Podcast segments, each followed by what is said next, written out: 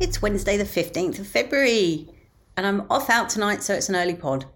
I'm going out with Matt, and we're going to West End Wendies, which I think is the penultimate show because it's closing down, sadly. Not sure why, but I'll get that gossip later, I guess. Something I forgot to tell you yesterday because I ended up having an impromptu evening in Pizza Express with Alexander.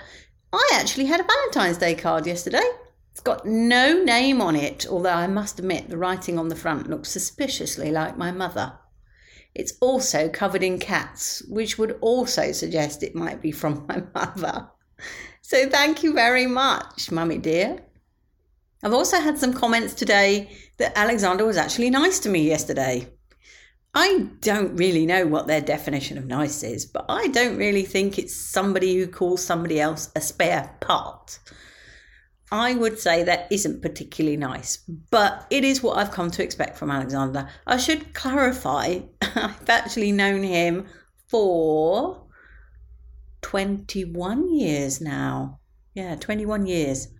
And I would say we have a kind of sister brother relationship, which is why I allow him to get away with saying things like that. Anybody else? No.